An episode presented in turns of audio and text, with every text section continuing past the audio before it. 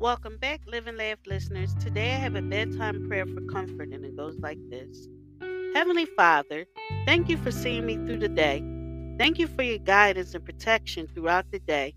Forgive me for all my sins and help me to love and forgive others too.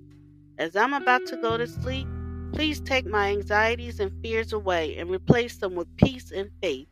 Please keep my heart safe from the troubles of the night. Guard me through the night and cover me with the blood of Jesus Christ. Amen.